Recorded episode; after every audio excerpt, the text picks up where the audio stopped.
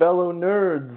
Welcome to the round table. My name is Antonio Padilla, and I am your Arthur. Joining me, as always, is Cliff Miller, and he is my Lancelot. Say hello, Clifford. Yo, what's going on, guys? All right, now that now that we're back, uh, episode number two, very exciting. All right, Very exciting, man. very very exciting, very exciting stuff. Uh, but before we get to all the excitement, um, Clifford and I would very much like to uh, talk about something very serious and very very uh, heartbreaking that happened this week. Uh, last week's episode, we touched on how important music is to us and uh, how we try not to discriminate uh, in musical tastes. So, with all that having been said, uh, we would like to pay our respects to uh, a musician who touched not only our lives, but I'm sure touched many of your lives as well. Uh, this week, Chester Bennington most famously of Linkin Park, um, passed away. Uh, he uh, tragically took his own life, and um, this is this is something that's been very hard on on the both of us. Isn't that right, Clifford?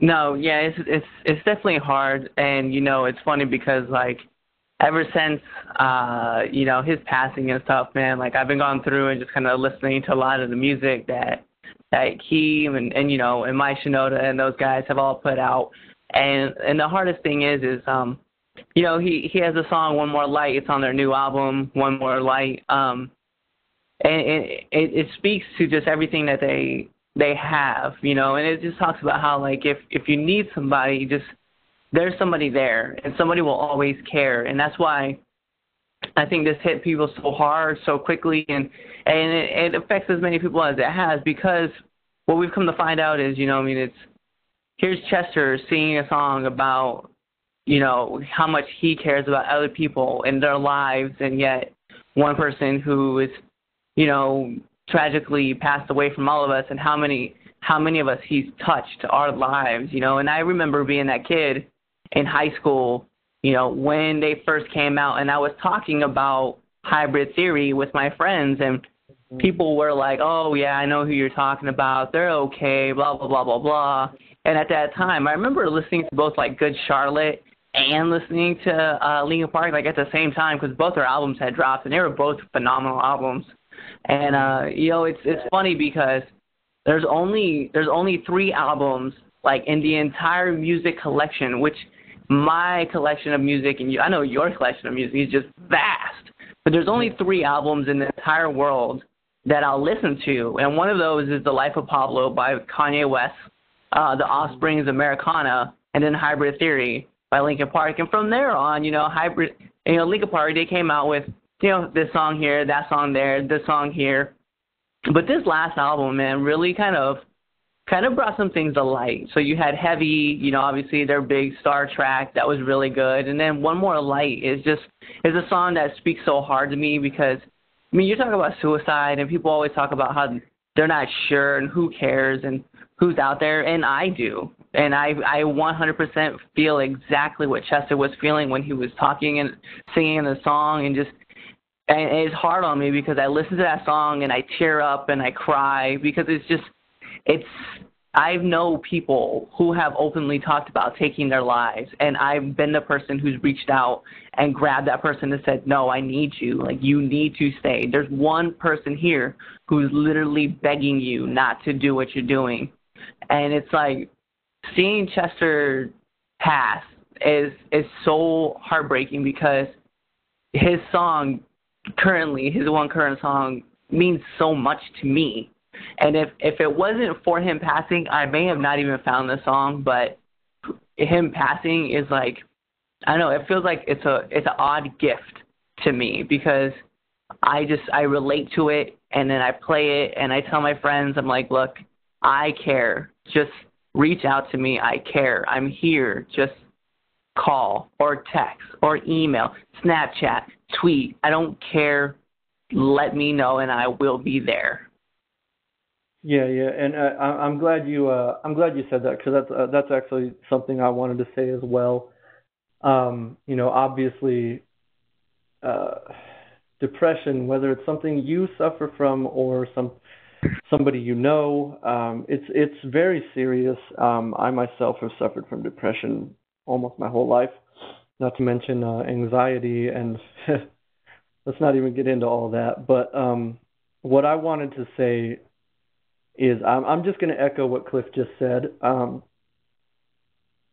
if you ever feel if you ever feel down, if you're ever feeling depressed and you you if you ever feel suicide, if you feel like taking your life, please please reach out to somebody. And like it doesn't like even if you feel bad about reaching out to to your friends or your family, like believe me, I get it. I get it. I understand how hard it is sometimes. But like you know, sometimes if you just need someone to talk, like Cliff was saying, man, you can reach out to us on all of our social media. Like Cliff and I are going to be the people who understand what you're going through. All right, and we'll do our best to help you. That's real. That's real talk right there. Like don't you know, reach out to somebody. Even if you have to call one of the the, the hotlines or whatever, just do something. All right, cuz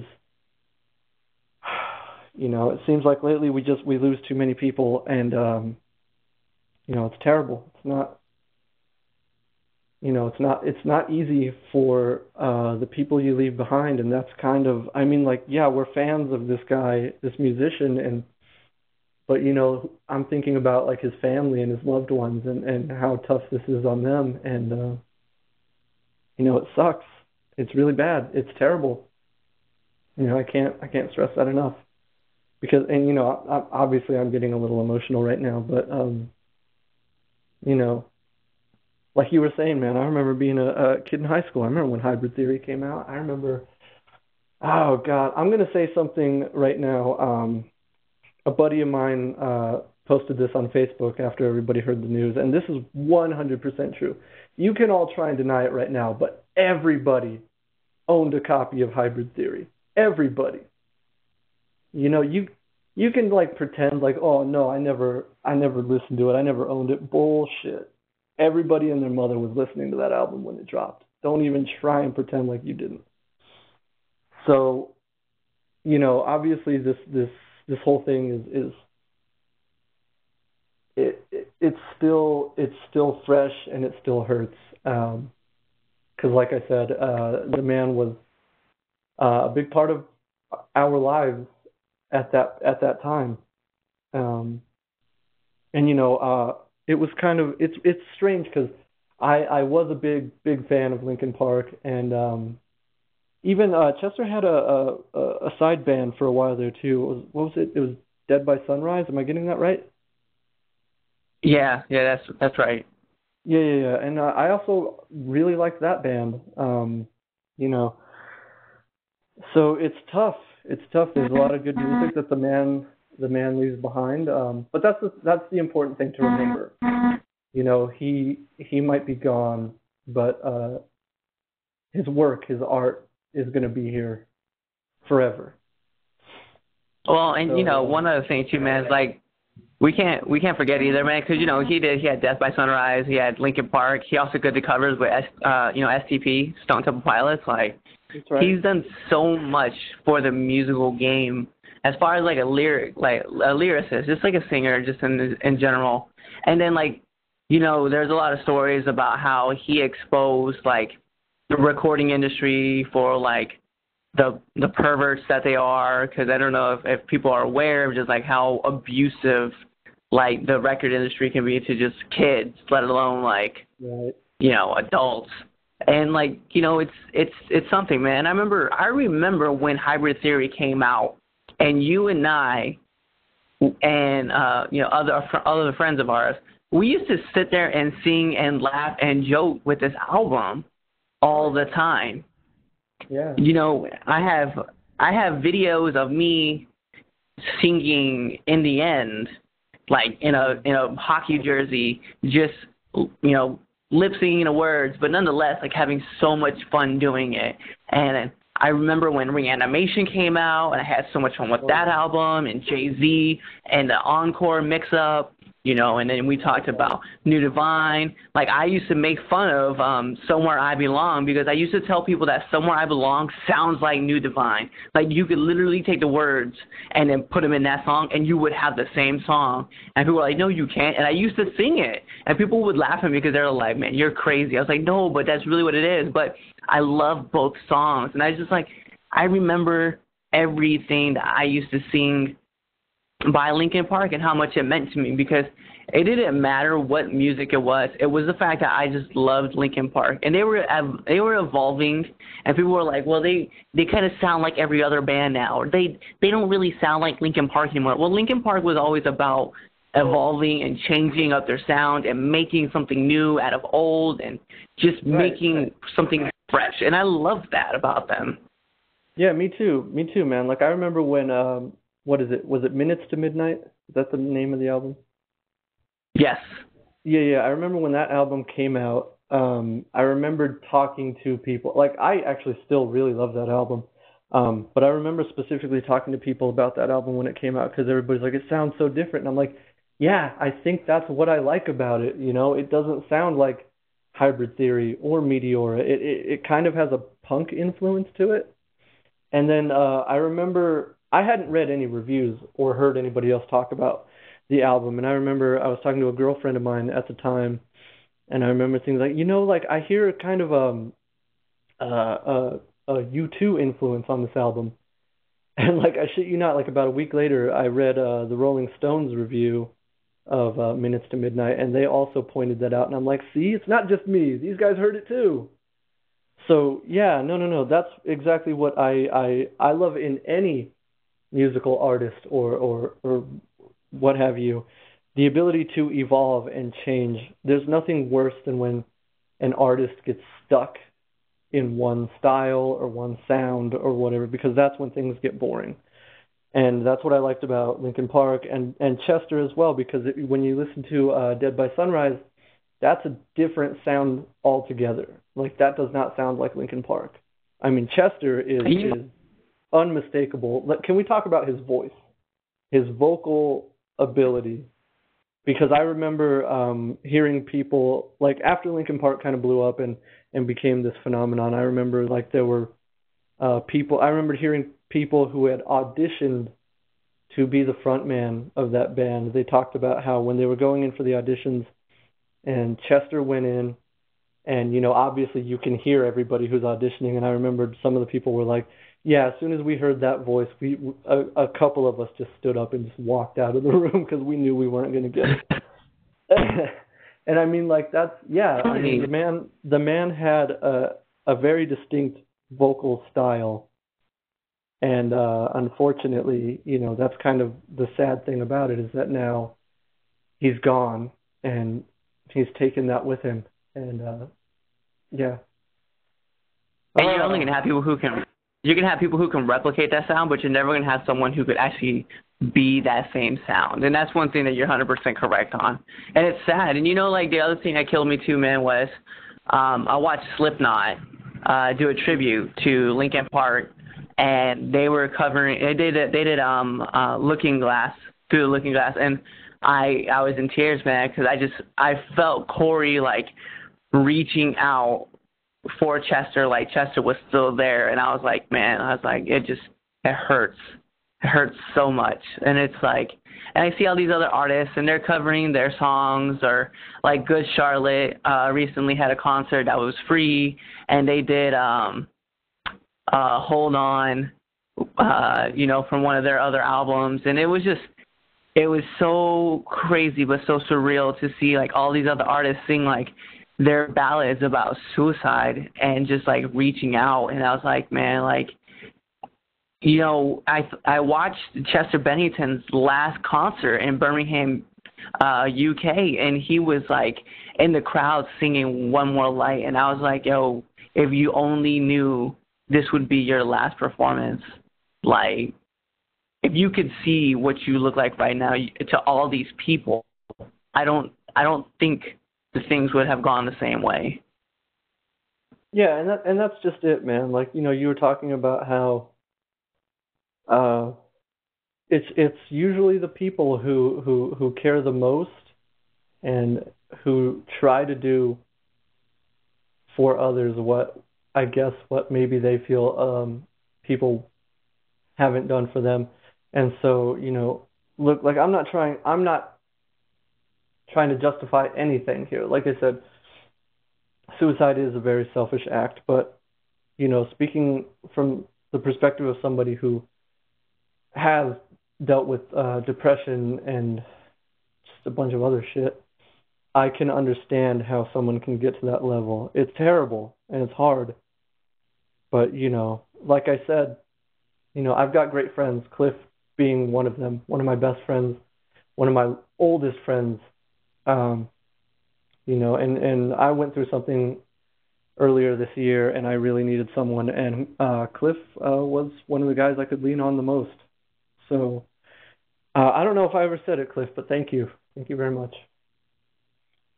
It's you know you would have done the same thing for me too, you know, and it's oh, it's something that goes back to goes back to just you know it's not just a brotherhood or something that you and I you know we have a lot of other people that we're all in that same family tree that we've we've just grown up around each other and we just we know how to reach out you know, to each other. With maybe it's different with somebody else. You know, we introduce a new person in there, but for the most part, we all know how to reach out to each other and and get a hold of each other and just say, hey, man, can you can you listen to me for a second? Can you talk to me? I just need somebody. And you know, we're we're we're willing to reach out like that, and I'm willing to reach out to just random strangers, which is crazy to be asking, hey, you got a second? Can you just hear me? And don't don't say anything, just listen, and then when I'm done, you can kind of vent back to me. And it's it's something that you just have to realize that sometimes all it takes is for you to say, hey, what's wrong? You know, recently I had a friend who put up a picture on her Facebook page, right, about her uh, suffering from, um, she just has high blood pressure and she doesn't know why. And, uh, and so many people just liked her page. You liked a photo. What the fuck does that do for you? It's part of my language, but what does that do for you? It doesn't do anything. And so I text this girl and I said, hey, what's going on? And she was like, well, I have high blood pressure. I'm like, well, why? She's like, well, I don't know. I was like, have you started working out yet? No. Do you want to? Do you want to come with me? This is what I've done. This is where I've gone. I'm not saying I'm perfect by any means, but what I've been able to accomplish in just six months, I don't know. I'll tell you guys, I've lost 50 pounds. I used to weigh 230, and I was very bad. I was very depressed. I wanted to the point where I thought to myself that I was going to lose everything my my wife, my kid, like my job, everything. I was going to lose it all and I built myself back up from the ground up, and I did it through, you know, working out and making sure that I was eating right and properly, and, and I lost 50 pounds, and I felt better, and I want to help influence other people, and that's what I want to do, and that's all Chester wanted to do is he wanted to reach out to people. He just wanted people to know that he cared. If at any time that nobody else in this world was going to care, you knew Chester Bennington was there, and he did it through his music, and that's where it's so heartbreaking for me because I listened to the song and I literally thought about all my friends that I've lost to suicide, cancer, accidents, et cetera, et cetera. And it's just, it's tough. It really is. And you have to deal with the things. And I don't always have to go to somebody to talk to them and I can just hear and interpret it through music and I I hear those lyrics in my head every every minute I hear those lyrics in my head. And I think about it, man, that, you know, who cares if uh, one more light burns out in the sky of uh, stars? It flickers. It flickers. Like I do. I care. I feel what you're saying, Chester. Like I 100% understand what you're saying, and I interpret it, and I I I give like I give to that because it's just you know you you have your friends out there, you have your family out there. Please don't hesitate to utilize those guys because that's what they're there for you guys were there as friends. You guys grew old together. Antonio and I, we we did our thing, man. We we've gone from elementary into high school, and then we've gone our different paths, but we've stayed the same. Like we have different views, but we've walked the same mile. We've been down each each other's roads. We know exactly where we've been, and you know whether it's about his family or my family like we just are able to get into the mode and just help the other person and that's all i'm telling you guys is don't be afraid i'm here antonio's here you know your friends your family somebody's there everybody cares if you didn't wake up tomorrow morning, a lot of people would be sad. A lot of people would be sad. So, guys, do not hesitate to utilize tools that are given to you because they're there for a reason, and we're here for a reason. That's right. That's right. Yeah, like what Clifford was saying. Like if you if you get to the point where you know you're so low and you're thinking about ending it, um, and you try to justify it to yourself, because I know I've done this myself. You try and justify it to yourself that you know, no one's gonna miss me, no one's gonna care. That's all bullshit.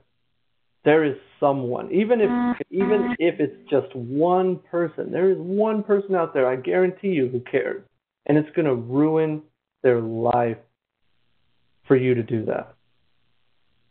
You know, so just just take a minute, you know, even if you don't reach out to someone, just take a moment and breathe in and just think to yourself what you would be doing to the people that you love. Even if you feel they don't love you, think about what you're doing to them. All right? That's all I'm that's all I'm saying. Like it, it's it it's never the answer. So um you know, uh obviously, you know, we just want to pay our respects uh to the man and um you know, we just want to we just want to reach out to anybody you know, like we said, if you're ever feeling, if you feel that way, just there's always somebody there for you. Even if it's me and Cliff, you know, they say that the greatest conversation you'll ever have is with a stranger. So even if you if you don't know us personally, but you need someone to reach out to, don't don't be afraid. Um, that's really uh, all I have to say on that. Uh, Cliff, if you have anything else to say, go ahead. No, man. I mean, that's pretty much touches on everything that we've talked about. You know, it's it's something that we stand for too. You know, aside from just anybody out there, you know, veterans as well. You know, we're we're here for everybody. It doesn't matter who you are, civilian, military, retired, separated, uh, convicted, or just suffering from depression. You know, we're here always, and that's all we want to talk talk to you guys and tell you guys. That's right. So, Oh, okay. You know. Let's get off the sorrow, man. Let's get on to let's get off the sorrow. Yeah. Let's get into happy stuff, man. Like we really do. Yeah, yeah. Like yeah. again, we just we just wanted to we just wanted to say that we wanted to lead with that so we can get that out of the way because uh, we got a lot of really exciting things to talk about uh, this weekend. Big weekend. Uh, so, um, and before we get into all that, I just want to say one final thing, like music related. Uh, you know, uh, like I said last week, I'm a huge Nine Inch Nails fan, and you know, new album dropped, and I'm I'm so psyched. Uh, you know, uh, that's really all, all I want to say. Like anybody out there who's listening, if you're if you're a big Nine Inch Nails fan like myself, holler at me because I, I need someone to talk to about this stuff. it's so great. Like I, I I love listening. I love listening to anything Trent Reznor puts out, whether it's Nine Inch Nails, or even his film scores. Those are brilliant. I love listening to those. Uh, but yeah, yeah. So I, I just want to shout out uh, to my favorite my favorite musician. Uh, it's great. It's great. And there's another there's another album coming later this year, so that's great. All right. So, it's always fun to see it's always fun to see artists like put out multiple albums in in the same year. Just to, you know, you're excited to hear everything that they got to put out there. So it's definitely cool that you know Nine Inch Nails is dropping two albums. Well, Trent's dropping two new albums. So that's definitely that's really great. Oh yeah, yeah. I'm excited. Like I said this to one of my other buddies this week. I was like, you know, he he goes on these kicks every now and then, every couple of years, where he just he's he's so creative, and he's got it. He just puts it all out there. and He'll drop like three or four albums, one right after the other. So when he gets like this, it, it's really exciting to me because that just means more content and more music. So yeah, yeah, yeah, yeah. I just wanted to bring that up. Um, you know, really excited about that. So uh, let's get into it, Clifford. What do you want to? What are so let's see. Last week we started. Yeah, we. So last week we started with our favorite superheroes, right? We talked about favorite superheroes versus DC and Marvel. Uh, let's let's do this. Let's jump into villains. We'll talk. We'll, we'll specifically pick one. Okay. So I mean, it doesn't matter if it's DC and Marvel. If you want to talk about both, great. But I think for me, as far as my villain, okay, and I've said this time and time before, and everybody gets mad about it, and they they tell me. So whether it's Cesar Romero, mm-hmm. and whether it's Heath Ledger, Jack Nicholson, Mark Hamill, for those of you who don't know, that he's also portrayed Jared Leto, who will excuse, and you know, um, there's so many great people who have covered this man, and I think the Joker is one of the most intriguing characters that is in DC, and not just DC, but in the comic book universe. And the reason I say he's most intriguing, yeah, he's he's very he's very strange. And just when you think you've pinned him, like in the right mind, he changes changes course, and you're just not 100% there. We've seen versions of the Joker who've gone out of his way to just massacre everybody, and we've seen a Joker who's gone out of his way to tag up with Batman to make sure that a more evil person doesn't come through and take over. So we've seen multiple sides of him. I like the Joker. Specifically, my favorite Joker would be the one that Mark Hamill has covered numerous times, whether you're a Batman animated fan or you're a fan of The Killing Joke, which I'm not going to acknowledge. And if you're uh, an injustice, you know, if you're in the Batman Arkham Asylum series, like so many people has done the Joker justice to make him come to life. As far as the animated world and in the comic books, of course, he's a gigantic figure. Like you, there's nobody in this world who does not understand who the Joker is, and there's nobody in the world who fully understands what the Joker is. Even myself, who's kind of followed uh, just everything that he's done, I've gone through. Like it's been amazing, but the the fun part is is that there's so much more to learn from him how he's able to manipulate people to do what he wants to do how he doesn't care sometimes. He'll beat a guy down with a crowbar and jokingly ask him which side hurts more side a or side b forehand or backhand. Or he'll ask a guy to get him some more bad guys because the bad guys that he brought with him well you know they're dead. And so to me i think joker is just one of those classic villains who regardless of what era you grew up in, you're like, man, I love this character.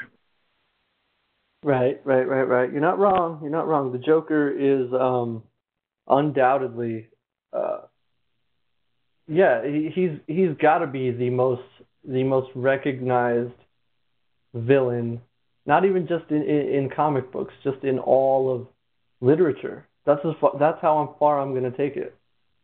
Um, you know, you can stand him right next to the devil himself, or you know, uh, just any any literary character. Like you could even stand.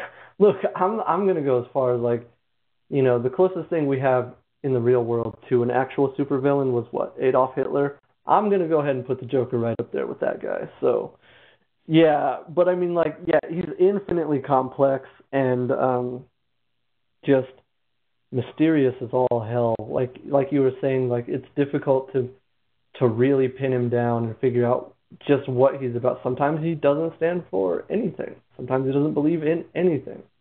Sometimes he is very much uh he very much believes in certain causes and whatnot. You know, the character is, you know, like I said, he's very complex and very very rich for for storytelling purposes. Um, but uh, I think the Joker is most effective. Like as, as far as being an intim- intimidating and scary, uh, to me is when you don't know anything about about him, where he came from, who or what he was prior to being the Joker. Like that's kind of my kind of my thing with like um, the Tim Burton Joker. Like it, this is nothing against Jack Nicholson. Jack Nicholson turned in a hell of a performance legendary. Um, but like uh, just from like a, a storytelling point of view, like the fact that they gave him an origin in that movie kind of diminishes the Joker just a little bit in in my opinion because like like I said, when you don't know anything about him, that's when he is scariest.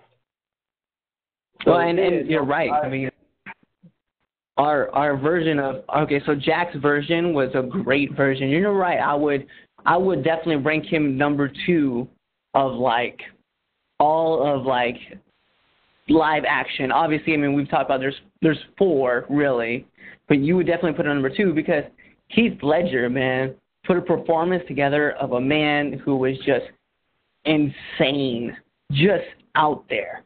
I mean, the man walked into a mob meeting with grenades strapped to him and like literally was just like, I'm gonna make myself explode. How daring are you guys? And nobody wanted to move off the table and he was the only one that was like, Come on, try me. I'm really gonna pull these pins. Well here's here's the thing, I always talk about uh that scene I'm glad you brought it up. Uh, I always talk about that scene too, like, you know, um you know, uh what's his name?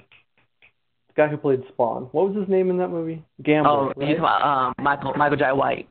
Yeah, yeah Gamble. So he, he like goes to make a move on the Joker, and that's when he, you know, he whips open his coat and he shows them the the grenades and everything, and they all kind of like, no, okay, never mind, let's let's all just calm down, you know. But the funny thing about that is, like, we're talking about the Joker and how unpredictable he is.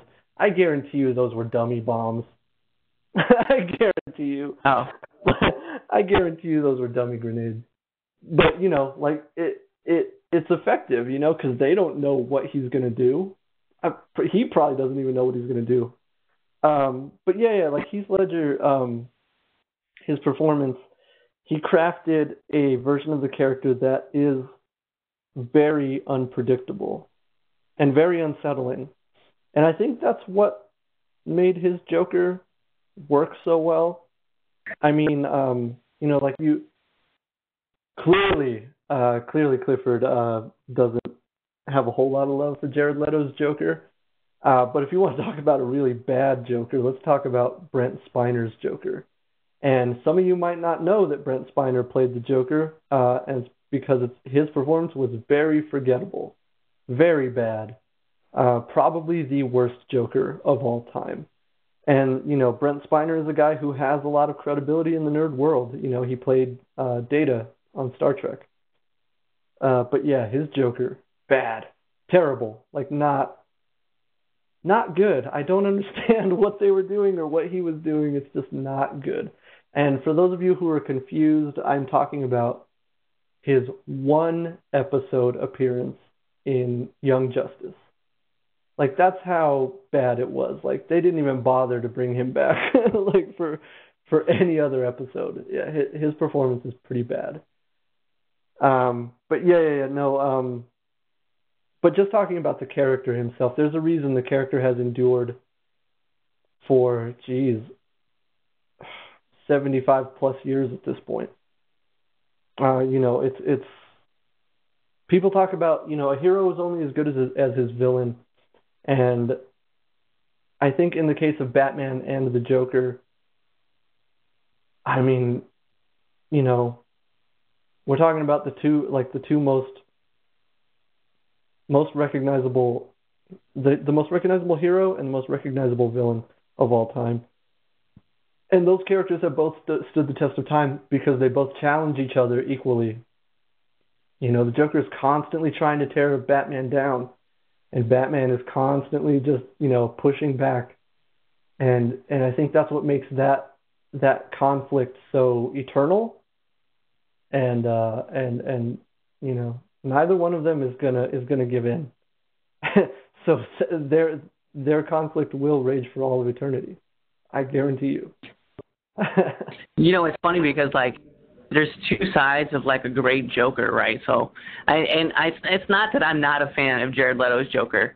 I'm he's just not very high ranking on my list of all the other people who've played Joker. Well, you know what I mean? Like, let's, let's agree that uh, Jared Leto is very is a very controversial uh, subject when we're talking about the Joker because there are people who love Jared Leto's performance and there are people who absolutely hate it and uh, you know everybody's entitled to their opinion. I'm I really enjoy Jared Leto's performance, I, but I also understand that you know he clearly wasn't given enough screen time. Um, but I see there are things about his performance that I honestly can. Uh, people are quick to just be like, well, we we want Heath Ledger's Joker back. We want Heath Ledger. Well, unfortunately, Heath Ledger passed away. Like we're not going to get that back. And even if you try and get someone who's just going to imitate his performance, all you're going to get is a cheap imitation. So uh, Jared Leto, I can trace pieces of his performance back to, and again, I'm not saying he's doing an impression or, or, or an imitation, but there are things he's doing with the character that actually feel like a continuation of Jack Nicholson's Joker. And I think that's what's so jarring to people is because people love Heath Ledger's version of the Joker so much that they kind of forget just how different Heath and Jack's Joker is. And again, Jack and uh, Cesar Romero, again, also very different. Uh, and you can even talk about like Mark Hamill. Mark Hamill's Joker is, oh, how do we? I guess his is probably the most comic book accurate, but I mean, you know, it, it's hard. It would be hard for his not to be, considering his exists in the world of animation and and video games and whatnot. But um, yeah, I mean, like, look, we're we're here talking about this character, and we can we can dissect the character all day, every day for the rest of our lives, and we would never run out of things to say about the character. Um, but that's that's the mark of a great character, a well written character, and a character that, like I said, has endured and will continue to endure. So yeah. You know what's yeah. funny is like like two of my okay, so I have I have three favorite lines that like Joker has like ever said, right? And one of them is um and Batman Beyond, obviously it's Mark Hamill and Batman Beyond playing Return of the Joker when he was like, you know, I'm a fan of the suit, uh, not so much the pointy ears, the cape, you lost that, the jetpack. He's like, who are you? And he's like, I'm Batman. He's like, you're not Batman, Batfake. Like to me, that that's such a hilarious line. But then like another line, and this goes to the to the complexity of the character as well as like each individual performance, right? So another one that really stands to me is when Heath Ledger says, "You know what I'm a fan," or he's like, "You know what I love." He's like, "I love. I'm a simple man. I love gasoline. I love gunpowder and dynamite. And you know what's great about these things? They're cheap." and then like he lights the money on fire. Like to me, I'm like, whoa, like that's such a powerful statement for him because he's like, I don't care, I'm here to burn the world world down. And then yeah, no, my and, other and one is no, you go to no more powerful image to illustrate that than the man setting a pile of money on fire. Like that man does not give a fuck.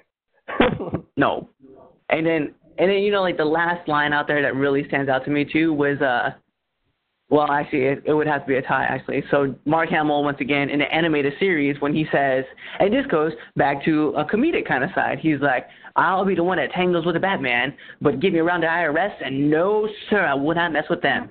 like, that's that goes back to like, oh my God, like he will he will he will fight Batman tooth and nail, but it comes to the IRS, he's like, I will pay my taxes, and that's it's so so funny. Yeah, yeah, yeah, yeah, exactly, exactly. And there are, you know, I can talk. I'll bring up my favorite uh, Joker moments from the comic books. Um, one of my favorite interpretations of the Joker from the comic books is um, Batman Arkham Asylum, A Serious House on Serious Earth. Now, the Arkham Asylum video game was very loosely based on this comic book, very loosely. The the concept of the Joker and all the inmates of Arkham kind of taking over the asylum. That's the basic premise that they took for the video game, but the the comic book is very uh, psychological and um, and very uh, the artwork in that book is incredibly surreal. Like there's no way to describe that artwork any other way. Um, and the visual representation of the Joker in that book to this day haunts my nightmares. Like if you've never if you've never seen the artwork for this book, if you've never read the book, pick it up, read it. It's it's worth a read.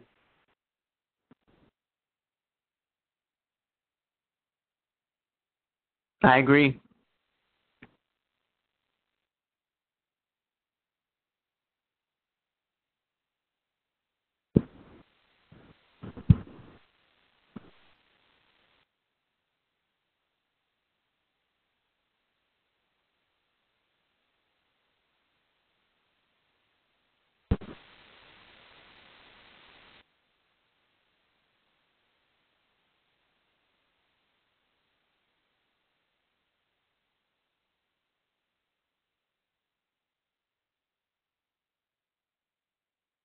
Hello?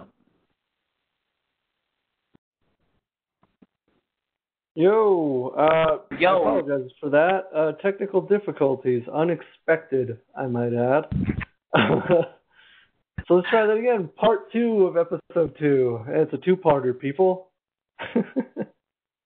So, well, you know, let's let's just let's kind of continue on, man. So, yeah, we've talked about the Joker and how great he was, and it kind of leads us into like our next big thing since we're talking about comic book heroes. Let's talk about this weekend. That's right. That's right. This weekend, like I said at the top of the show, uh, not the top of the show, but um, big weekend, as as you all know. Uh, San Diego Comic Con was this weekend, and boy, did they uh, did they spoil us this year. uh, okay, so I'm gonna throw out some some some topics right off the uh, off the top, and uh, Clifford, uh, after I'm just gonna throw these out here, and then you just respond to whichever one grabs you the most. Um, number one for me, Justice League trailer. Justice League, so hyped, so excited. Uh, number two, a project I didn't know a whole lot about, and now I'm incredibly excited for. Uh, Ready Player One. I definitely need to read that book. Uh, let's see, what else dropped? Um, I know uh, my my little brother is super excited about the what is it, the Call of Duty Zombies? Oh yeah, they dropped the zombies. Uh, Yeah, yeah, yeah. World War II zombies. That's right, World War II Zombies. Yeah, yeah. yeah. My little brother is hyped about that one. Um, oh, I'm gonna bring up something that uh, got me really excited, and I don't seem to see a whole lot of people talking about it, which is heartbreaking. Uh, Pacific Rim Uprising, because I love the first Pacific Rim, and I'm so excited for the sequel. Um, that teaser that they dropped got me so pumped. Uh, and what else? What else? Clifford, what what did you see that got you excited? Uh, so I, you know, you haven't touched on it yet. Um, Thor Ragnarok. Okay, yeah. Uh, and I, and I, I bring it up only because this is the one where we're gonna see Hulk have a voice.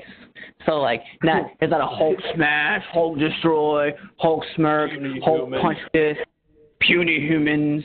No, it's the Hulk really had a conversation with Thor, which was kind of cool. So I mean, we got to see that, we had to preview that, so that definitely stood out to me. Uh, you've already mentioned the Justice League trailer, which, oh my God, man, no lanterns, no Kryptonians. What? Get that out of here, man. We need our guys in there, but I'm super stoked still to hear that. Uh, you you you nailed it on the head without really having to say too much. Ready Player One, that is something I don't know anything about, but for some reason I am hugely intrigued by it. So I was Right. definitely excited about that. I was, you know, my my jaw hit the ground. I was like, man, this is because this is definitely something that I need to definitely go check out. Um, Oh yeah. yeah another one, another one that we didn't really talk about too much too, and um, Gotham season four got announced Mm, and like the trailer, uh, we we get to see Crane introduced into it now, so it's definitely definitely got me hyped. And then um, I, I know like people are going in and out trying to find it themselves, and I actually got the honor of, uh, I should say, the privilege to be able to watch uh, Infinity War yeah. Like, let's be real, like Infinity War, uh, seeing Spider Man, and you, I'm. I, I'm so intrigued about what's going on because you have a Tom Holland laying on the ground. Not to spoil it for you guys, but Tom Holland's laying on the ground. Uh, Tony Stark is holding his head, and Tom Holland is apologizing for something. You're not really quite sure what, but he's in the Iron. Yeah, he's in the Iron Spider. He's in the Iron Spider suit. We see, uh, you know, Chris Evans, who Yeah, you know obviously is Steve about- Rogers. Can we talk about bearded Cap for a second here? I Bearded like Cap looks rap. We got to talk about it. Like, Yeah. um, they they they they finally gave it to him because you know um Chris Evans always talks about like he hates shaving his beard off to play Captain America. Well, yeah, there you go. You got your beard and you get to be Cap. And can I just say something real quick? like I love Chris Evans. Um all I want for Christmas this year is a beard like Chris Evans' beard. If any of y'all can make that happen for me, I would be so grateful. That man does have a nice beard. He He's does have a nice beard. No, it was so Uh, incredible to ahead, see keep like rolling, keep rolling. yeah, it's so incredible to see. Uh, I think top moment too was when you saw it right at the opening. Uh, and for you guys that haven't haven't seen it yet, it's and not to spoil it. Uh, Guardians of the Galaxy are flying through, and then uh, Thor hits the windshield, and the guys are freaking out, and you have Rocket Raccoon screaming out, "Get it off! Get it off! Get it off!" And then they finally bring him in, and Mantis, Mantis literally says, "Waken," and Thor wakes up, and bam, there we are. And all of a sudden, here we are going to Earth, and we see all the Guardian, the Guardians of the Galaxies meeting with the Avengers. You know, it, it is a broken Avengers. Uh, you know, you do have a Chris Evans obviously is still on the run, uh, but then now you see Winter Soldier. By the way, Winter Soldier with Black Panther, like what? Like last time we saw Winter Soldier, he was being frozen, and here he is with his gun, ready to fight next to Wakanda against something.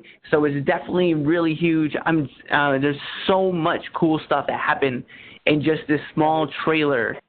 You know, Right, right. let's let's be real. Wanna- my favorite, my that. favorite scene.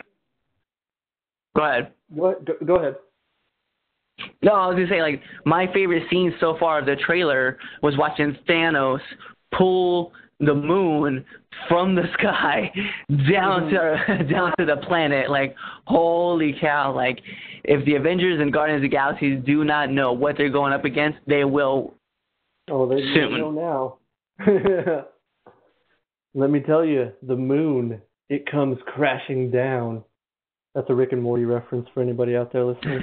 uh, but yeah, yeah, yeah, yeah. No, uh, I wanna, I wanna talk uh, briefly on what you, you, you brought it up. You brought up Winter Soldier, uh, standing with Wakanda, and I'm with you on that. That's a striking image because, you know, for the majority of Civil War, I'm gonna, I'm gonna let my resentment of that movie subside just a little bit here. For the majority of Civil War, like Black Panther's like try, straight up trying to murder Winter Soldier throughout that whole movie. And so to see to see that image, yeah, it's very striking. It's very like it's like oh, you know, stuff hit the fan, you know, like it, it's it's a, it's a it's a powerful image for sure. so yeah, like that was probably the image that stuck out to me the most. I mean, just in terms of like how, like I said, the last time you saw uh, Winter Soldier, like well, like you said, the last time we actually saw him, he was being frozen. But like, like I said, for the majority of that movie, Black Panther's trying to kill that guy. So it's it's pretty great to see that. So yeah, yeah, no, that was probably my favorite, my favorite part. And it's so cool. It was so cool to see like you know you have Iron Man on another planet with you know um right? Yeah. with Star Lord, and they're like battling side by side, but they're getting messed up in the process. Like it's, I'm just, there's just so much cool stuff that's about to hit. Like, I mean, this is what we've been waiting for. Three phases of Marvel for this one movie, and just this one scene. If it says anything about what Disney's got planned, Marvel's got planned for this, it's going to be epic in the words of uh, Orange, uh, Orange uh, president who had this hair sway. It's going to be, it's going to be huge. It's going to be huge. huge. We're gonna make a movie. It's gonna be huge. It's going to be huge. It's going to be massive. No, yeah. It's going to be spectacular. no, but you're absolutely right, man. I got to give it to him. I got to give it to him. It, it looks. It it's definitely on a scale that we've never seen before, and that's that's exciting. It's very exciting. So yeah, And yeah, let's- Infinity War. That's. Oh man. Let's not let's not diminish anything because DC, holy shit, like Justice League looked incredible. And in fact, in Justice League alone, my favorite scene from the from the trailer alone was when uh Aquaman is like falling down to earth and he's got the Oh, man. he's riding on a he's riding on an riding the through a building and surfs him out. that was great. That was great. I love Such that. an awesome moment. Oh yeah, and I gotta, I gotta, I, like I've been talking about this ever since I saw that trailer. Like, um, I love Ezra Miller, uh, and I remember when the casting came out that he was gonna be the Flash in the movie. I remember personally myself, I was like, oh, that's awesome because I love that dude. He's a talented actor. So I've been Team Ezra since day one. But every little piece of his performance that I see just convinces me more and more that this is the right guy. Like I love Grant Gustin. Don't get me wrong, I'm not a hater. I love Grant Gustin, but seeing Ezra Miller and his take on the character, it just fills me with so much joy. Like everything he says in that trailer is hilarious. I love that scene where he's like, um, he's like, I get, I get that you guys are ready to do battle, and that's great, but I've never done battle before. I just kind of push some people and run away. Like I love that. I think I think my favorite thing that he said, like on the whole trailer, was he was just like, "Oh, they all disappeared. That's that's rude." And he just boom, he just takes off. yeah. yeah, I love that. He's like, "That's that's rude," and then he just boom, takes off. I love it. I love it. And it's so great. Can we give it? Can we give a little love to Jonah Jameson uh, Yes. now over in DC? Like Yes. he played a perfect, and let's be honest, yeah, he played a perfect Jonah Jameson, and now we're seeing him as uh, Detective Gordon, hey, or Commissioner Gordon. Like I'm all aboard. Like he he, both roles suit him very well. Oh yeah, and he looks he looks fantastic as Commissioner Gordon. Like I remember when they said like don't get me wrong, fantastic actor. I had no I, I had no doubt he was going to be able to pull it off, but I I remember thinking like ah I don't know, he just doesn't look like Commissioner Gordon. And then I you know, you finally get to see him and I'm like, "Oh no, I was wrong. He looks just like comic book Commissioner Gordon."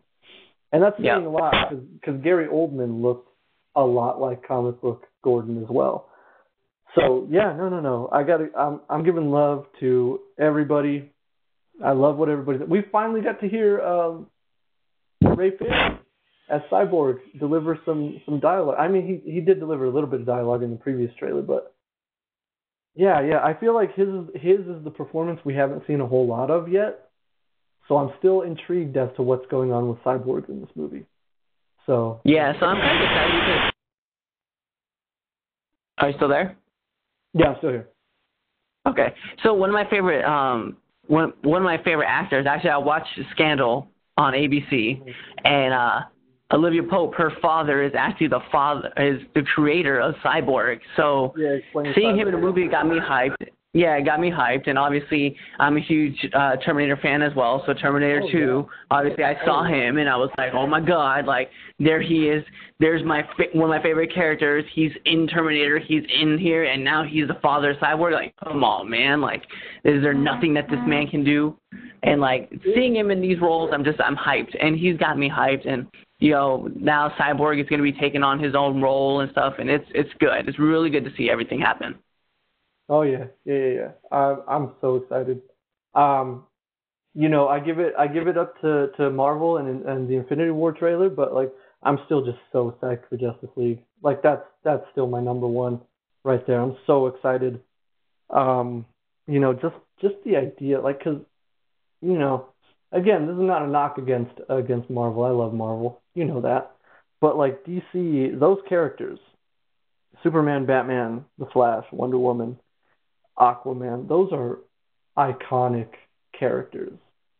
Some of them 75 plus years.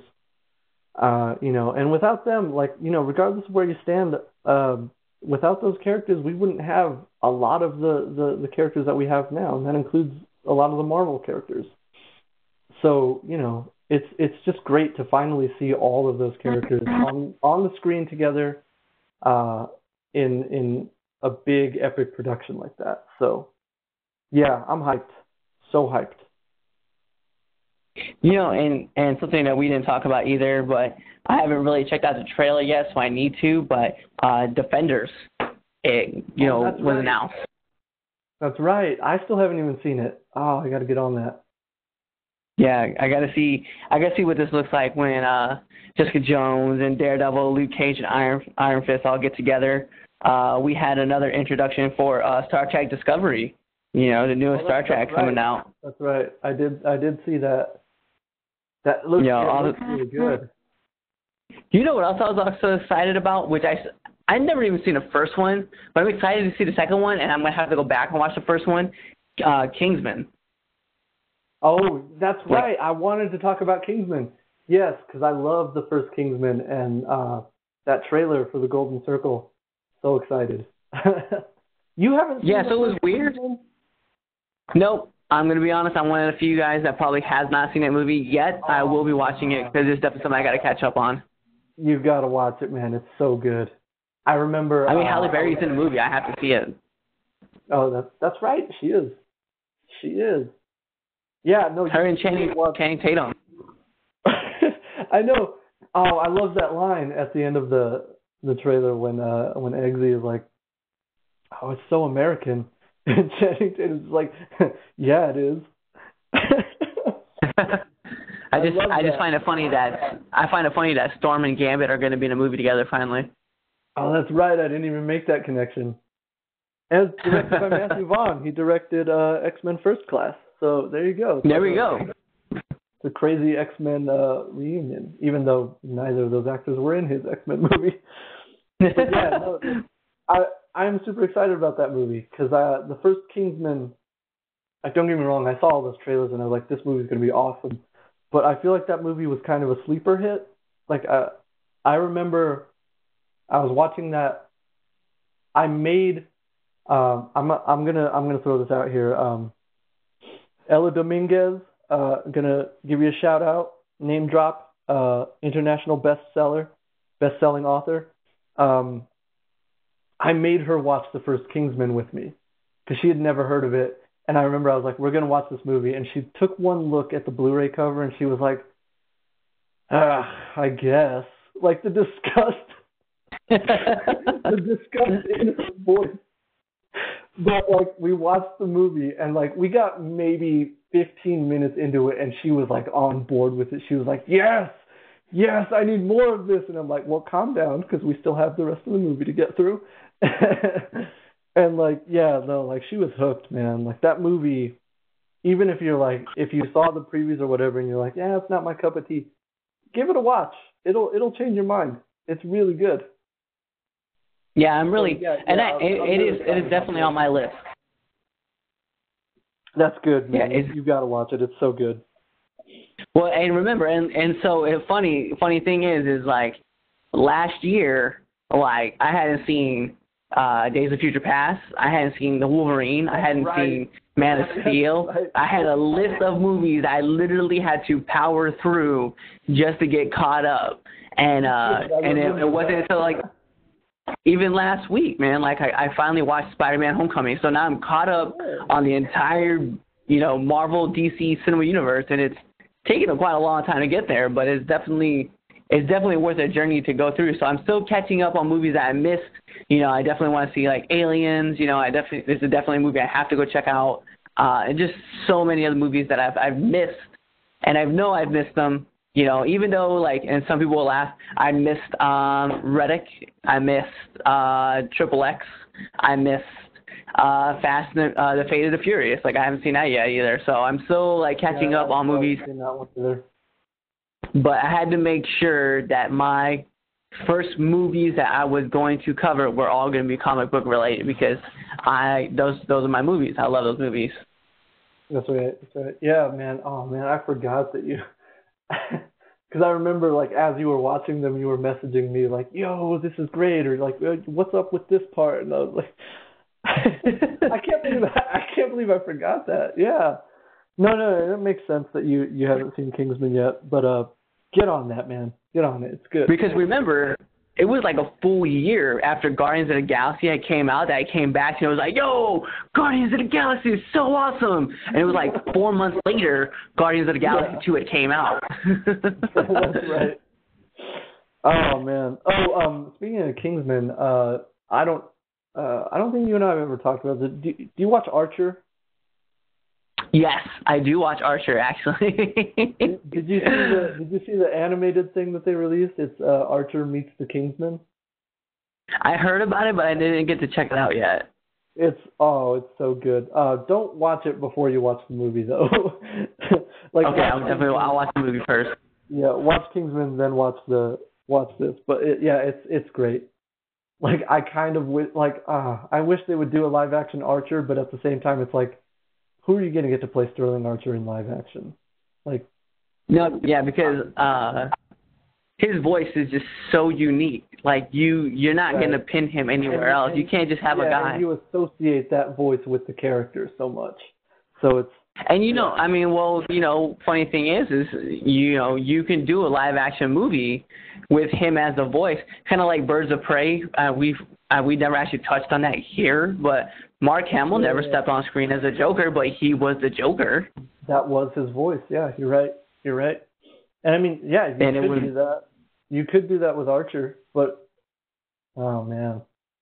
But you have to do like a real pretty boy to do like No, you have to do like pretty boy the to do Archer. That's the other side of that's the other side of it. Like you have to find someone who looks like Sterling Archer, and then you know, and then do the voice over it. But and like that's a tough sell, man. I know how studios are about that kind of stuff.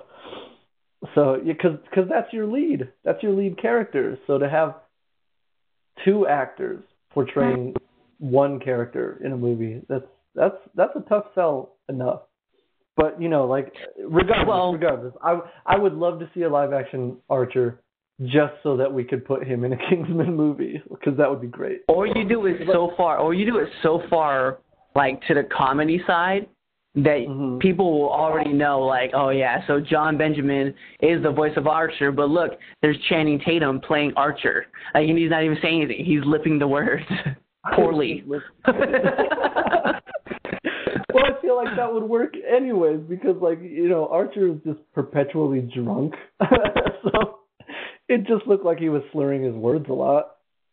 But Yeah, yeah, or you no, could be like- yeah, you could get a Ryan Reynolds, Ryan Reynolds, Channing Tatum, Oh, one of those, one of those. Um, who is that? Um, who's the most ridiculously looking guy in Hollywood? Scott Eastwood. Let's get Scott Eastwood. He he needs a starring vehicle. Let him be Archer. Yeah, uh, yeah. Um, let's begin. Give me a second. I, I'm trying to remember. Um, who, who is in Ghost Rider with uh, Nicolas Cage? Uh, the first one. Uh, he played uh, um, Blackheart. Are you talking about Wes Bentley? Yes. I could see that. He See- does kind of look like Archer. You do it Wes Bentley or um, there was another character. Oh my goodness, I'm trying to remember her story. And forgive me, I'm I'm literally typing in this as I'm I'm talking because Yeah, my I'm sitting here with my tablet. I have my tablet in my hand. I'm literally like looking for all these people. Uh, Matt, uh, yeah, Matt Bomer. Uh, Yeah, Bomer. I was gonna say that too. Matt Bomer.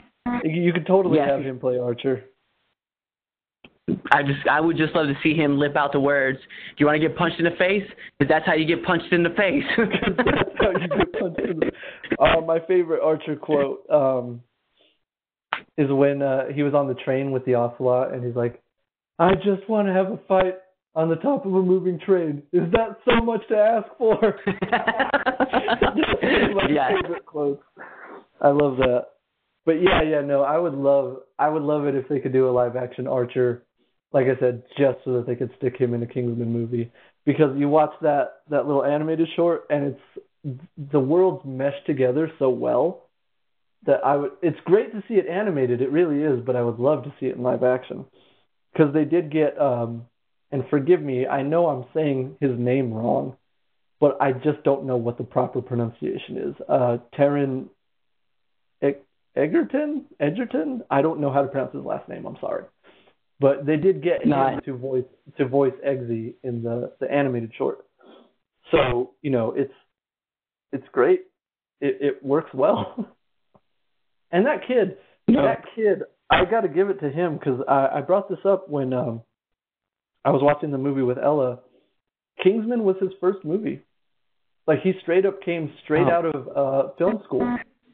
He auditioned for it and booked it, and his performance in that movie, that character, it would be so easy in the hands of a less capable actor for that character to be someone you hate, and he walks the line so well. Like like you get it, you get where he's coming from, you understand why he is the way he is, and you don't you don't hate him.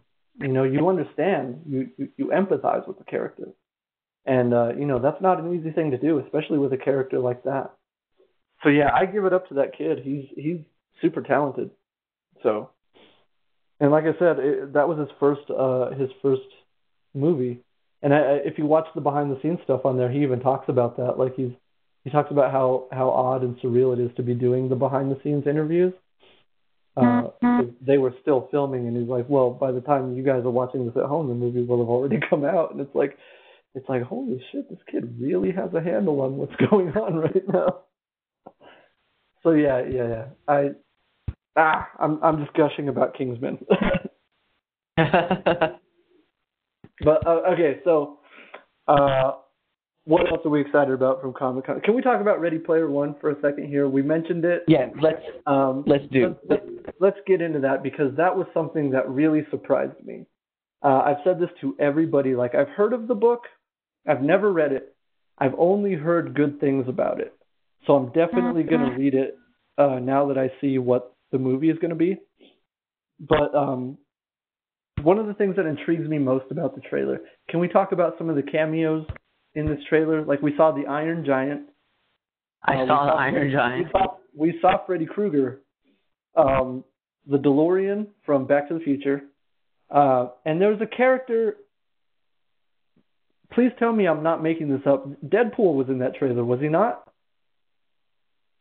You know what's funny is um as we're literally talking right now, it's playing on my tablet. so I literally wanted to see like all the characters again that I kept, because I, I I thought I kept hearing certain things. You know, uh I don't know if you saw like at the beginning where uh uh E.T. was actually at the beginning of the trailer, like in the intro. Right. So it was definitely cool to see that they were paying homage back to that. But um, you know what's funny is I I wouldn't doubt seeing like random characters because this movie is based, you know, kind of like an '80s origin style. But um, right. it's I don't know. I'm very intrigued. I'm very intrigued by everything that's going on with it. Um, the whole motorcycle scene really caught my attention. I think that's what really got me hyped about the movie. Yeah, yeah, yeah. And I mean, like, um, you know, I keep, um, I keep bringing up like all the crazy like uh, uh cameos. Are you sure? Are you sure that's not so crazy enough, right? I asked this question, looking mm-hmm. back on this scene, right, that we're talking about, because you're, you're, talking right when he enters into the world, right? Yeah, right. When he's right walking when by. Going, like, yeah, you see somebody walk past him. He's got the dual katanas on his back. I'm maybe I didn't see it correctly, but like I'm pretty sure that's Deadpool. You see who I'm talking about, right? Yeah, no, that's that's definitely Snake Eyes. Is it? Okay, here I'm I'm I'm actually watching it again right now as well. Let me try and get better look at it. it definitely it definitely felt more like a Snake Eyes look, and because we got to remember too, like who, uh, Hasbro, who made GI Joe? Oh, you know what? That's right because um, uh, Ready Player One is directed by Steven Spielberg. Which let's can we talk about how amazing that is? Uh, Steven Spielberg of all people making this movie. I mean, not that it's surprising, but it's I definitely would not have pegged him to make something like this. All right, hold up, hold up, hold up. All right, I'm looking at him. Oh man, it's really tough to tell. Cuz it also kind of looks it Okay. I'm looking at it right now on screen. So there's a character who looks I'm telling you it's Deadpool. And he's walking right next to a character who looks like Harley Quinn. I definitely like, saw that. Yeah, she it, she looks kind of like. Eh, I mean, they're both kind of in shadows, so you can't really tell. But she's got the pigtails and she's got the skirt. She kind of looks like Arkham Knight Harley. And I'm telling you, that's Deadpool because, as far as I know, Snake Eyes does not dual wield katanas. And this guy has they're on his back, they're, but they're not cross patterned. And I was kind of curious to see if maybe that was a different kind of like uh Deathstroke. Mhm. So I wasn't I wasn't sure, but yeah, definitely the Wolverine definitely looks like Harley Quinn, and that definitely I, that would definitely for me would have passed off as Harley Quinn. Yeah, and I'm looking I, again. I'm looking at the character. Like he's got like it looks like he's got the thing on his chest where the swords cross over on him. That's got to be yeah. Deadpool. My My man is riding really... Scorpion right now.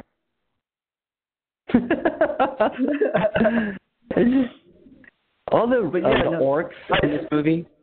Yeah. no, yeah, this movie looks uh it looks insane. Like I'm super excited for it. And it's a movie that I didn't expect to be excited for.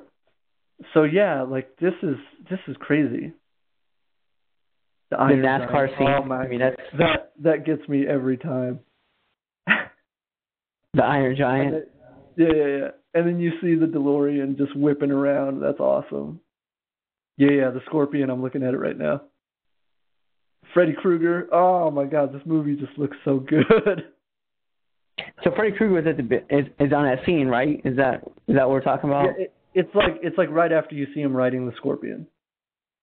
Uh, Freddy just gets annihilated though. so, but yeah, no, this is. It looks like visually, it looks amazing. Like the visuals on this thing, it, it's and I mean, like again, it's Spielberg, so you know, like why wouldn't it look fantastic? Like, oh my god, like I so I, I'm gonna I'm gonna purchase a copy of the book right now while we're doing this. I got to read this. I need to read this right away because this this totally looks like something right up my alley. Like, how did I not know about this prior to this? Right. Tell me. No, I definitely. Tell me, Cliff. How did this fly under our radar? You know what? It's probably because you, neither one of us read like a whole bunch of books. I I read a lot. Okay, like I just like I said, I've heard of the book. I just never got around to reading it. So now I got to read it. I'm so excited. Can't wait for the movie. I'm just I'm just hyped about this DeLorean, man. Seeing it back in action seeing the DeLorean. That was kind of what also got me super excited. Aside, like even all the cameos, I was like, yeah, that's all great, but the DeLorean is in this movie. That's great. So I'm just I'm so excited. so yeah, and that's um that's Tye Sheridan. He's the uh, he's the new Cyclops in the X Men movies. So right, yeah, yeah. You know, that, you, that dude already won me over. And so, like another movie that really wasn't talked about, right? Um, that that even we haven't talked about, and this might be the last thing that we get to kind of talk about. And you know, as hyped as we are for Player Player Ready uh, Player Ready One, Ready Player One, um, Bright, the new oh, Will Smith right. movie. That's right. I mean, shout we're talking about humans, orcs. Uh, yeah, that's, like that's a script from Max Landis, uh, directed by David Ayer. So yeah, yeah, yeah. No, so, you're right. We got to talk about that. Yeah, so a great great trailer that came out, very um very dark and gritty.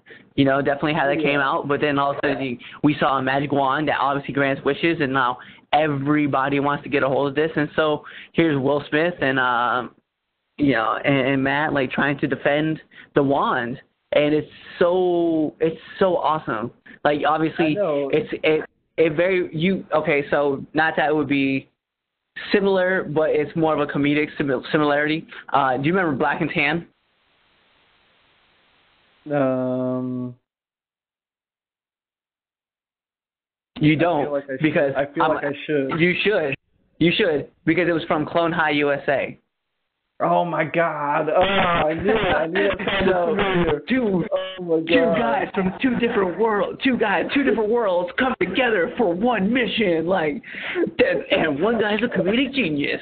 Like, 100%. That's that's what it is right there. I mean, that's that's what we're talking totally. about. Like, totally. Bright is 100% black and tan. oh my God! Okay, so I gotta, I gotta, we gotta talk about this real, real quick. Um, before we continue this uh, this discussion. That's um, Clifford just dropped a super obscure reference right there. For those of you, I, I hope some of you, someone out there, remembers Clone High because that was that was one of the greatest things ever on television. And it, oh my god, if if if anybody out there knows what it is, hit us up. We get we we got to talk about that. But um, oh my god, Clifford, oh my God, Clone High. My, you are my you are my brother, man. Only you would, would make a Clone High reference. oh my god, I love that show. I know, like I was thinking about that the other day. I was like, man, I haven't seen this show in so long, and I was, and the reason why I got started right was we were talking about, and it sounds crazy how this reference all plays out, right? So, mm-hmm. wrap it back, right? A couple weeks ago, a bunch of friends and I were talking about, um, you know, certain things not being the way that we remember them, like certain people, certain marks in history not being the way we remember them, and uh, we were talking about JFK and uh, and, and assassination, whether there was four seats in the car, if there were six seats in the car, right? The Mandela effect, and so uh, mm-hmm. I literally, I literally was like I was like, quiet. I'm trying to nail Catherine the Great. Or should I say, Catherine the So-So. yes, I remember that. Oh my god. Yeah, JFK was like that was the character that was the character you could quote endlessly from that show. I remember uh was it my abs are so hard you could grate cheese on them.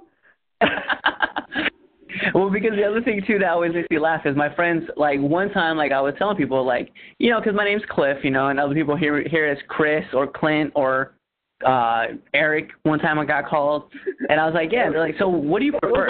Yeah, I, like, I, I don't even know. I was like, you know, but they're like. They're like, what do you go by, Cliff? I was like, you know what? I kind of answer by all, you know, Cliff, Chris, Clint, Cadillac, Lincoln Continental. uh, you know, to this and, day, uh, I still I still use the Gandhi quote. Uh, what is it? Oh, uh, man. Gandhi is anti-violence, not anti-comedy. it's just it's oh, just funny, God. man, because like Yo, what a and like to be honest, what a classic show. Like we only got one season of that. We saw like very end where Joan of Arc and like Abe Lincoln were like trying to get close. Spoiler alert for people who have never seen this show in ten years when it came out. It used to be on right after Monday Night Raw, and that's why we watched it. Anyway, back to where we were going with this. that show got cut off way too early. You know, one of my favorite scenes too was Jack Black, man, when he was up there talking about I've done weed, I've done coke, heroin, I've done it all, man, acid, alcohol, but the thing that got me the highest most, raisins. oh my god, I forgot Jack Black was on that show.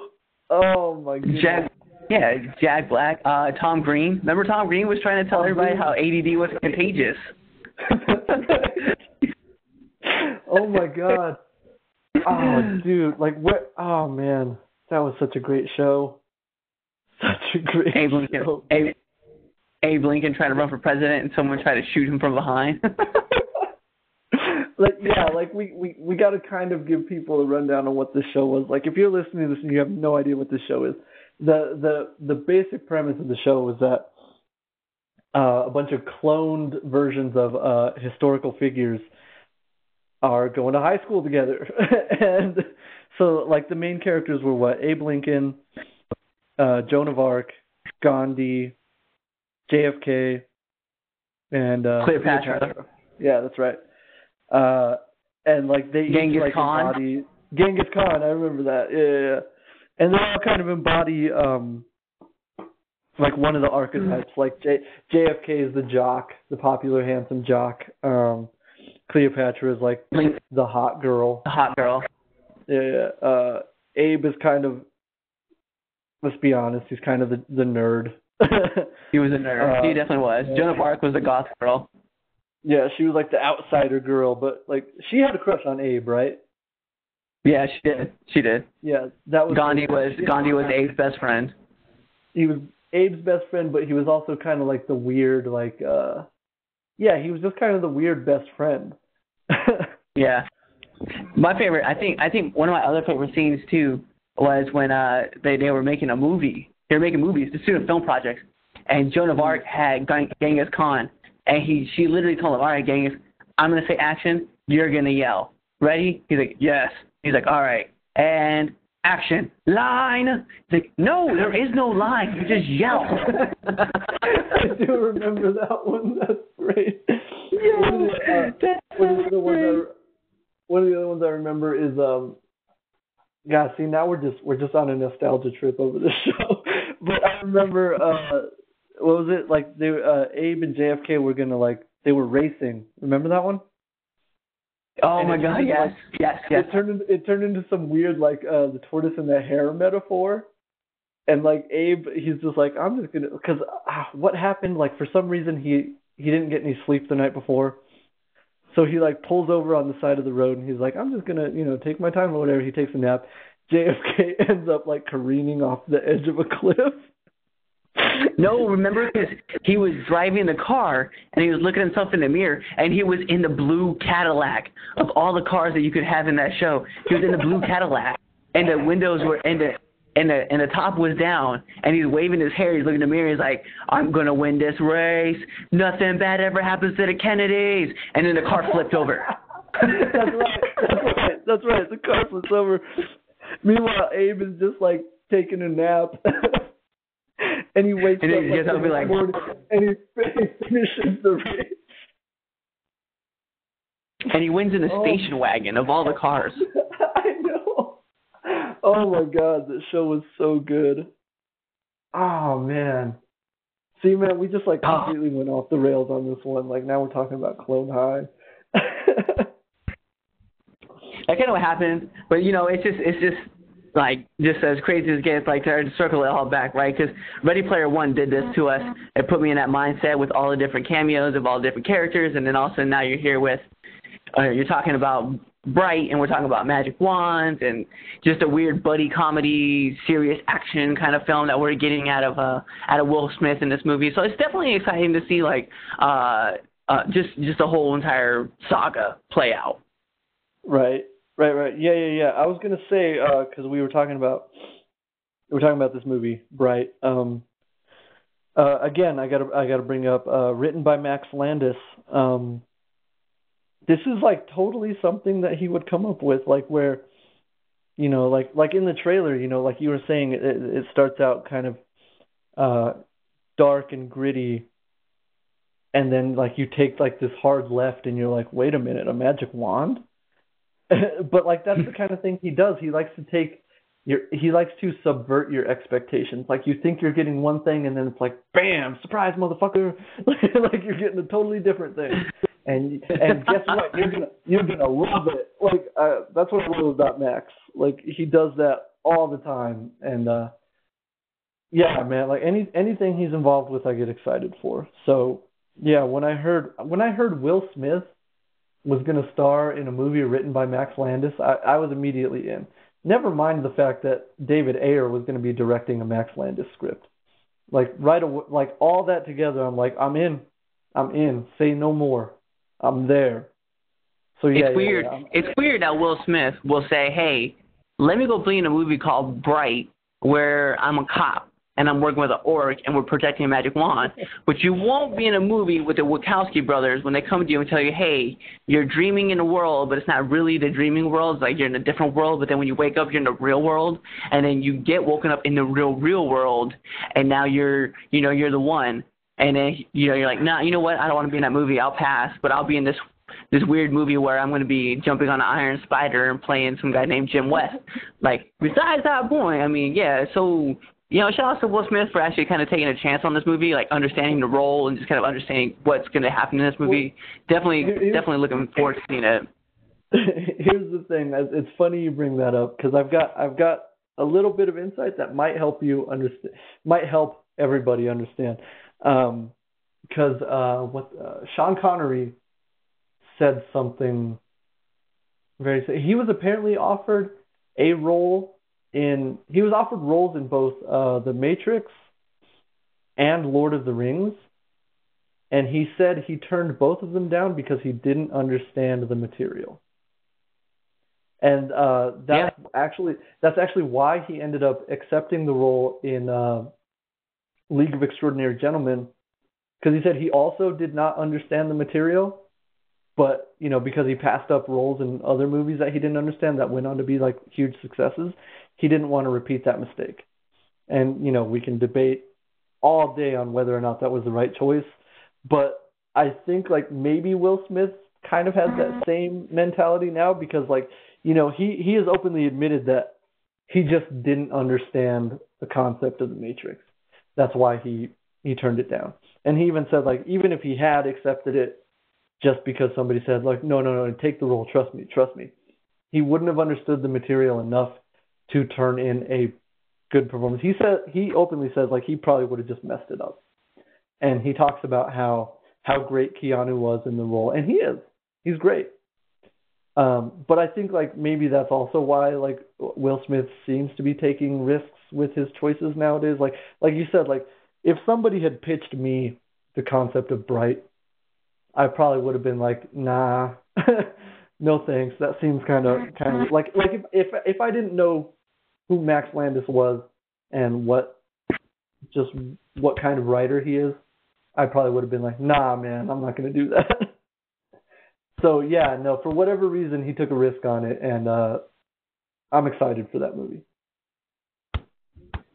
Yeah, no, it's definitely it's definitely good to see. So I'm definitely excited for him, and I, I wish him the best with this movie because it definitely looked it got my interest. It was one of the few movies that I could literally say that I wasn't really expecting to see, and when I saw it, I was like I was hyped. So definitely, definitely, I'll be looking forward to seeing it come out on Netflix. And and oh, yeah. you know, side note, on the same article that I was reading where Bright was mentioned, uh, can we be honest? Did did Netflix really win like San Diego Comic Con, like out of all the movie studios, like Netflix, because we're talking about the Defenders, we're talking about you know, uh, Bright, and those are like two big movies. Obviously, we've talked about you know Ragnarok. we've talked about Marvel and DC, obviously, but I mean, secretly Netflix kind of was just like, hey man, we have these cool titles coming out, and aside from the ones that we're always curious about, right? So we know that Flash season four is coming out, Arrow season six is coming out, Supergirl season two. um or season three, oh, season two of uh, Legends of Tomorrow. Like we know those shows are coming out, but I kind of feel like Netflix was like under the radar and was like, "Hey, yo, check it out what we got going on." You know what? I'm I'm gonna agree with you on that sentiment. Like I feel like, um, yeah, I feel like people underestimated. I don't know why, but I feel like people still continue to underestimate Netflix because they they're they are still pumping out quality original content and uh, yeah, like I'm looking forward to the day when they are standing right up there with like the big studios and whatnot, like presenting their their upcoming slate. Like this is what we got coming out. Get excited, and yeah. everybody gets excited. So, and I mean not just Netflix, man. Like um, I know people kind of kind of make fun of Hulu and whatnot because they're they're trying to compete with Netflix, but I mean like they're putting out quality entertainment too. Like uh They've got Casual. I love Casual. That's a great show. I feel it's incredibly underrated. If you haven't watched it, go watch it. It's great. Um, I haven't seen The Handmaid's Tale. I hear that's really good. I'm probably going to end up checking it out.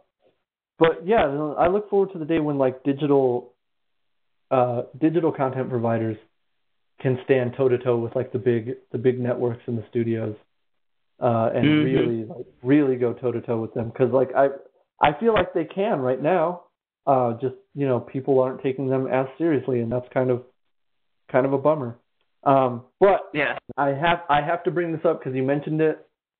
Uh, I wasn't going to mention either of these shows because everybody knows everybody who knows me knows I talk about them endlessly. But uh, the CWDC TV shows. Uh, okay, so everybody who knows me knows I've I've kind of had a love hate relationship with Arrow. Like I loved I loved the show when it started. I loved season one, loved season two. Did not like season three, hated season four. Season five won me back over, and I saw the trailer for season six, and I'm so hyped. That season six trailer looks amazing. The best thing that they could have done for that show was to bring back Manu Bennett as Slade Wilson, aka Deathstroke, because, um, excuse me,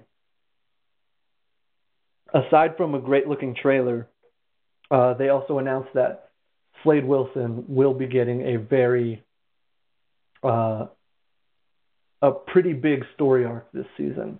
Like they've said, they're going to do flashbacks to before he was on the island with Oliver, and they're also going to do flashbacks to his time uh, after the conflict on the island with Oliver, and then before he showed up again in the quote unquote present back in season two. Uh, so I'm excited to see all that stuff, and then all the stuff moving forward with like if you guys haven't watched the show or or, or you're still getting caught up. Spoiler alert. Uh, I'm excited to see whether or not he and Oliver actually track down uh, Joe, uh, which is his son. And if you know who that is in the comic books, uh, you should get very excited about that. Uh, because we've already seen one of his children in an episode of Legends of Tomorrow in a in the future.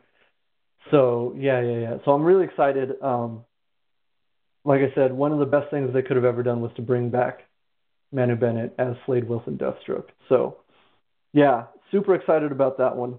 Uh, the Supergirl season three trailer looks really good as well. Um, and I'm always on board with Legends of Tomorrow. Legends of Tomorrow season one was uh, started out great, ended great, but the middle of season one is kind of hit or miss. Uh, season two, on the other hand, is where they really discovered what that show should be, and season two is solid the whole way through. So if you watch season one and, and you thought like this isn't very good, check out season two because it will change your mind. And uh, yeah, so I'm, I'm excited for season three. The Flash, just to give my thoughts, um, I know a lot of people didn't like season three for whatever reason. I loved season three all the way to the end. I will admit that the season three finale was a little disappointing. Uh, but you know, uh, you know, still looking forward to season four. So, yeah. Oh, uh, and I got to talk about some of the some of the casting for these shows too, because I'm really excited. I don't know if you heard, Cliff, but uh, Danny Trejo is coming to The Flash. Uh oh. Yeah. Piqued my interest. Yeah. What's up? That piqued my interest. Yeah, yeah. They got they got Machete.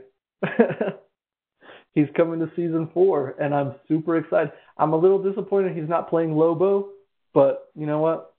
I'm fine. Just put that man in anything, and I'm I'm down. So yeah, they Yo, got Danny that, Trejo that coming, would be awesome. right? so yeah, they got Danny Trejo. Uh, Billy Zane is coming to Legends of Tomorrow, so that's pretty cool. Uh, who else?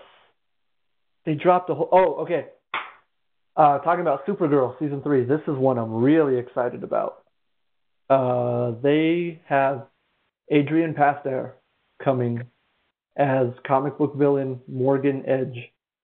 And again, that's one of those actors you put him in anything and I'm there. If you guys don't know who Adrian Pasdar is, uh, I'm sure all of you watched Heroes. He played uh, Nathan Petrelli on that show. Um, Are we also talking I- about the general, the general from you know from, Agents uh, of Shield, Shield? That's right. That's right. He was also Or- on that show. Yeah. or as my favorite person, um, we just got to be honest, Iron Man from the Avengers. That's right. That's right. He's uh, he's the voice of Iron Man. That's correct. Oh, I forgot about that. That's right. Uh, but uh, the reason I love this man so much is he starred in one of my top three favorite vampire movies of all time from the 80s, Near Dark. If you've never seen the movie, go watch it. It's amazing. So yeah, put that man in anything. I'm there. I'm psyched. And he's coming to Supergirl Yeah. this season. Super excited. So yeah, Adrian yeah. Pasdar, one of my one of my favorite roles that he ever played in was you know that pilot in the back of uh, Top Gun. That's right. He was in Top Gun. That's right. That's right. Oh my God. So yeah, yeah, yeah. Um, they got a lot of really big, uh, big guest stars coming on this season for all their shows. So yeah, really excited. Oh, and uh, we got to give a shout out to Black Lightning, which is joining the lineup of the DC TV shows this season. Super excited about that one. yeah, true. That's very true. Yeah, it's definitely gonna be exciting to see him getting in. Yeah, that looks really good. I don't know if any of y'all saw the trailer or not, but that show looks real good.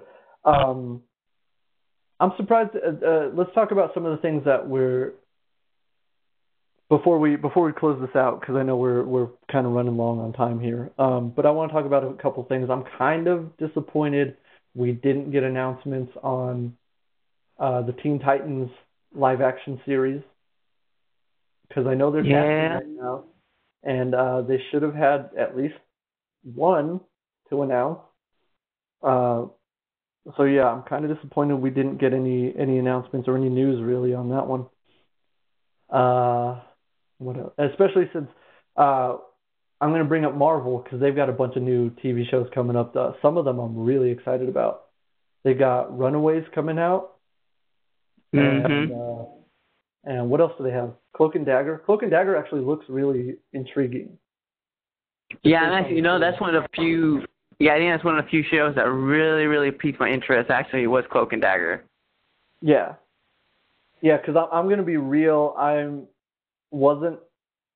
Uh, I wasn't a real big fan of um, Agents of Shield. I watched season one and I just checked out. I haven't gone back. People say it's gotten better, but you know, yeah. Uh, and really, the only Marvel series that I, I, I do enjoy are the Netflix series. I really love Daredevil. Um, Luke Cage was really good until they did that weird uh, Iron Man 3 esque twist with the villain. uh, but but I did still enjoy the show for the most part. Uh, Iron Fist is probably the one I was most disappointed with for various reasons, but we won't get into that right now. Uh, but yeah, for the most part, I enjoy all those shows really like a lot, and I'm really looking forward to the Punisher. I just got to put that out there because uh, of course, we, you and I, you and I are huge Frank Castle fans. Oh yeah, yeah, for sure. I love the Punisher. So yeah, I'm psyched that he's getting his own Netflix series. So yeah, can't can't wait.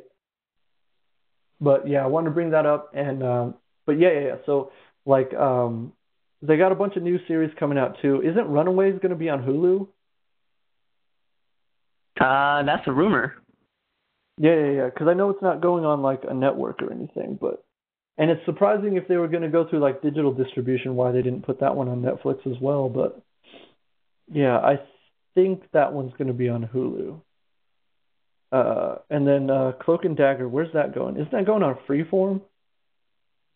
Yeah, that one's going on Freeform. Yeah. See, that's that's kind of strange. I think. Like not like I'm not knocking it, but it just feels like why would you why are you splitting up the, the these shows like that? Like I don't uh, just feels weird. Uh I'm going to look up Runaways just for sure cuz I want to make sure I'm not giving out bad information. Yeah, it's on Hulu. Oh, it is? Okay, yeah. It is on Hulu. Yep, yeah, you're right. Clifford got got to it before I could. Yep. All right. So yeah, yeah, Runaways. Uh excited about that one. I don't know what else. Uh, what do you got, Clifford? What were you What were you kind of disappointed with? Uh, I think the number one that I was kind of disappointed was is uh, the lack of follow up for uh, a Batman solo project. Mm. You know, it's like right.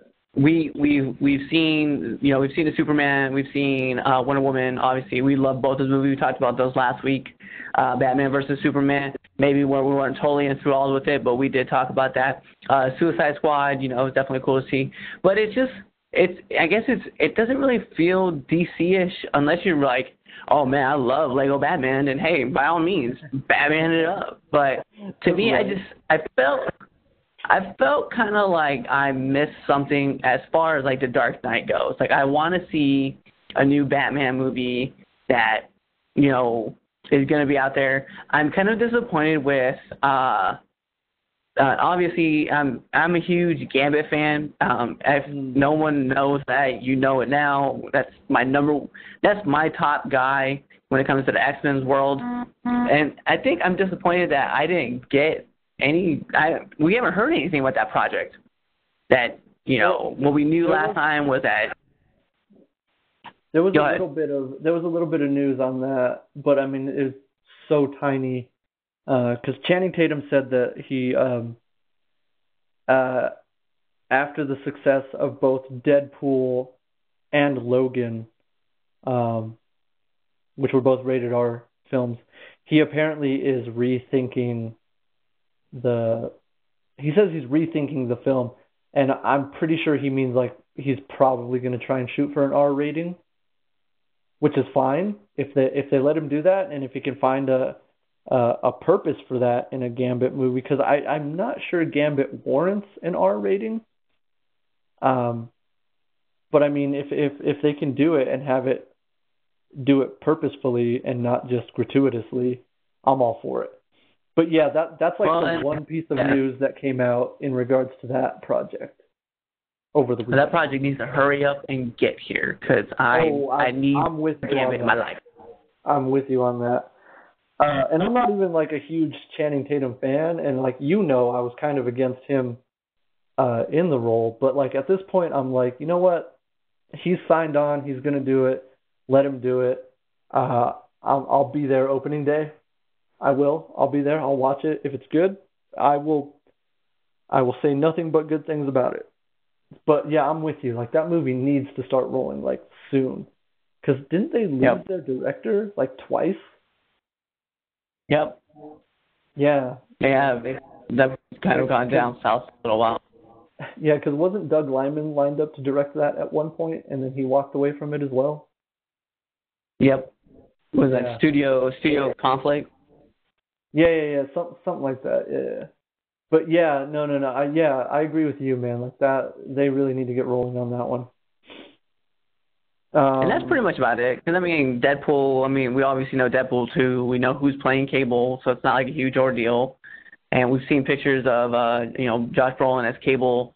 So I'm not. I, there's really not too much other stuff out there that I don't think I was too disappointed with. Uh, and just comic book wise, I think I was just kind of some things were lackluster and some things needed to kind of be talked about, and we didn't get a whole lot of clarity on it. You know what I mean? Yeah, yeah. You're right. You're right. But yeah, yeah, yeah. No, um, I just kind of had a few little things that I was kind of disappointed with, but um, I mean, you know, that's not to discredit any of the. Like I said, we got spoiled. like, like totally, man. Like, uh, even though Marvel didn't officially release that Infinity War trailer, I mean, you can find it out there online, and it, it's it's it's great. Um, I will say that uh, apparently DC did show off some footage from Aquaman, and they haven't released that online. And as far as I know, that has not been leaked anywhere yet. So I'm kind of disappointed that we don't get to see that, because I'm actually really looking forward to that one as well. Yeah. But yeah, no, I mean, like I can't really complain about anything. Um, uh, yeah, no, uh, for the most part, it's all good. So um, I don't know. Do you have anything else to add before we get out of here, Cliff? No, not really. I mean, next week, uh, I think I think one of the things that we'll talk about too is we'll talk probably we'll probably argue about our favorite movies as far as like comic book wise, and then from there, uh, I think we should definitely touch on some Spider-Man: Homecoming. So if you guys have not seen the movie right. yet, I know we kind of hinted at it yes uh, last week, but you know, obviously San Diego Comic Con is kind of a bigger deal than what uh, Spider-Man: Homecoming a review would be. So we'll definitely be talking about that and be uh, kind of give them some spoilers, so you guys might want to pay attention. Uh, if you don't want to tune into the broadcast, that's cool. If you do, definitely check it out. That's right. I should. Uh, we should mention. Uh, we should. We should talk about that a little bit. Um, yeah, Clifford and I had very different plans for this episode originally, but I guess we forgot that Comic Con was this weekend.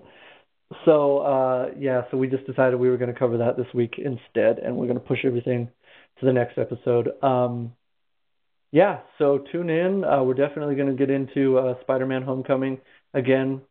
Spoiler alert, obviously. Uh, so yeah, like Cliff said, if you haven't seen it and you don't want to get spoiled, uh, it's totally fine. You want to skip the episode, or you know what? Until then, just go out and watch it.